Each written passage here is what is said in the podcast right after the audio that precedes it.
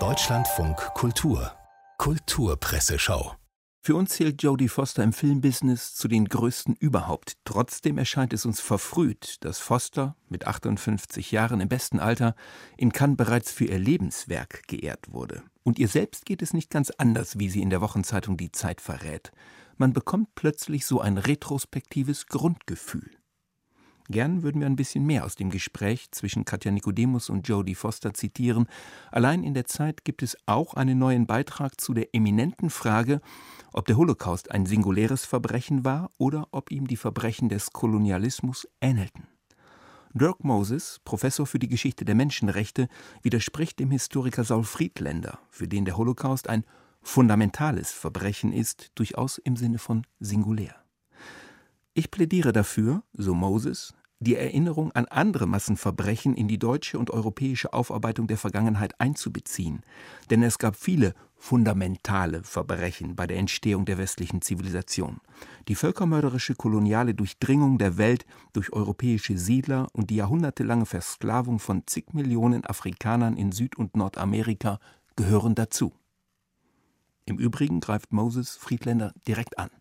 Es ist bestürzend, dass Saul Friedländer die Black Lives Matter Bewegung als von Gewalt und Antisemitismus durchzogen darstellt. Hier verlässt er eindeutig den Bereich seiner Expertise. Ebenfalls in der Zeit erklärt die Ethnologin Brigitte Hauser-Schäublin, warum das Louvre-Boot im Humboldt-Forum bleiben kann. Zum Hintergrund. Der Historiker Götz Ali behauptet in dem Buch Das Prachtboot, Selbiges sei im späten 19. Jahrhundert auf der Insel Louvre einer gnadenlos dezimierten Inselbevölkerung einfach weggenommen worden. Hauser Schäuble nimmt Alis Darstellung Punkt für Punkt auseinander und konstatiert, das Prachtboot wurde nicht enteignet. Alle Indizien sprechen für Handelseinigkeit zwischen Verkäufern und Käufern. Gegen den Verbleib des Prunkboots im Humboldt-Forum sprechen keine sachlichen Gründe. Eine Heiligsprechung der deutschen Kolonialzeit und ihrer Gewalttaten bedeutet dies jedoch nicht.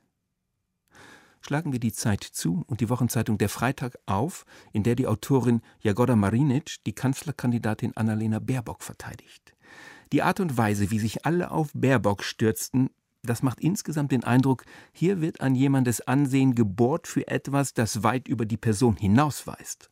Um herauszufinden, inwiefern die Angriffe auf Baerbock misogyn sind, müssen wir die Frage beantworten, ist es für viele schon eine krasse Provokation, dass sich so eine junge Frau erstmals das mächtigste Amt zutraut?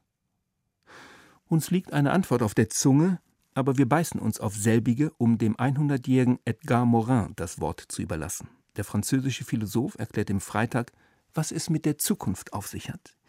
Wir wissen, dass alle Futurologie sinnlos ist und dass die Zukunft des Menschen einmal mehr reich an Unerwartetem und an Ungewissheiten sein wird. Aber wir können in Betracht ziehen, wie sich Prozesse, die in Gang sind, höchstwahrscheinlich weiterentwickeln. Treffen wir die einzig mögliche Vorhersage. Was sein wird, folgt der Dialektik zwischen allen Mächten und Ohnmächten des Menschen und dem unauflösbaren Konflikt zwischen Eros, Polemos und Thanatos. Ziemlich abstrakt Edgar Morin. Damit ist die Kulturpresseschau beendet. Fehlt noch die Zigarette danach, genauer der Zigarillo, von dem Rainer Moritz in der neuen Zürcher Zeitung schwärmt.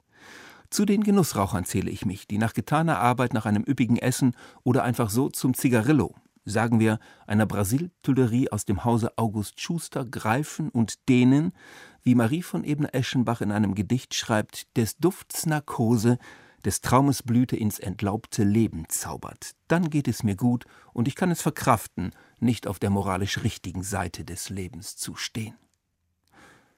Falls Sie nun plötzlich ebenfalls Lust auf Glimmstängel bekommen haben, die NZZ fände es sicher okay. Jedenfalls titelt sie lebensfroh und führe uns in Versuchung.